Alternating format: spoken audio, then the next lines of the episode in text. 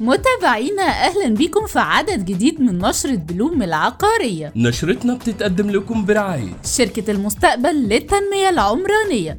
شركة Ora Developers Egypt مجموعة طلعت مصطفى شركة مصر إيطاليا العقارية. شركة وادي دجلة شركة كريد وهنبدأ. بالعناوين. شركات عقارية بتقرر تجميد خطط البيع والإنشاءات بسبب قفزة الدولار. القبضة للتشييد بتضع خطة لطرح أصول جديدة على مطورين مصريين وأجانب. شركة جي في بتؤسس شركة للإدارة والمرافق للمنافسة على البنية التحتية في طربول. المجتمعات العمرانية بتطرح مشروعات للشراكة مع مطورين بكورنيش المنصورة وأسوان. شركات المقاولات بتطالب بمهلة أربع شهور لتنفيذ المشروعات مع ارتفاع الدولار. ودلوقتي هنقول التفاصيل.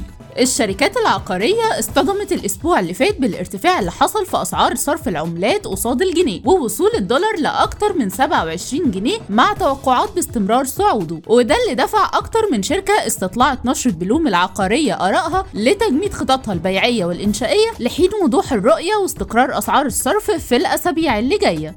الشركة القابضة للتشييد وضعت خطة علشان تطرح مشروعات وأصول للشراكة مع مطورين مصريين وأجانب خلال الفترة اللي جاية زي ما قال لنا أسامة الحسيني القائم بأعمال رئيس الشركة. واللي وضح لنا إنه هيتم عقد جمعية عمومية للشركة علشان تعتمد نتائج 2022 وخطة السنة الجديدة. شركة جي في للتطوير أسست شركة للإدارة والمرافق للمنافسة على مشروعات البنية التحتية في أكتر من مشروع خلال المرحلة اللي جاية وهتبدأ بمدينة طربول زي ما قال لنا شريف حمودة رئيس مجلس إدارة الشركة واللي أكد لنا إن الخطوة دي ضمن إجراءات الشركة لتنويع الأنشطة التابعة ليها واللي بتشمل برضو قطاع المقاولات. هيئة المجتمعات العمرانية ناوية تطرح مشروعات للشراكة مع مطورين عقاريين في أكتر من منطقة خلال الفترة اللي جاية واللي منها كورنيش المنصورة وأسوان وده اللي قاله الدكتور عبد الخالق إبراهيم مساعد وزير الإسكان للشؤون الفنية الأسبوع اللي فات واللي وضح إن في مشروعات تانية في العالمين وأكتر من مدينة جديدة هيتم الإعلان عنها أول ما تخلص دراستها. شركات المقاولات قدمت طلبات من خلال اتحاد مقاولي التشييد والبناء لرفعها لوزارة الإسكان ومجلس الوزراء بتتضمن منحهم مهلة أربع شهور لتنفيذ المشروعات وده مع ارتفاع سعر الدولار خلال الأيام اللي فاتت. زي ما قال لنا المهندس محمد سامي سعد رئيس الاتحاد واللي أكد لنا إن المهلة هتوصل لست شهور في مشروعات الإلكتروميكانيك لأنها بتعتمد على استيراد المعدات من الخارج.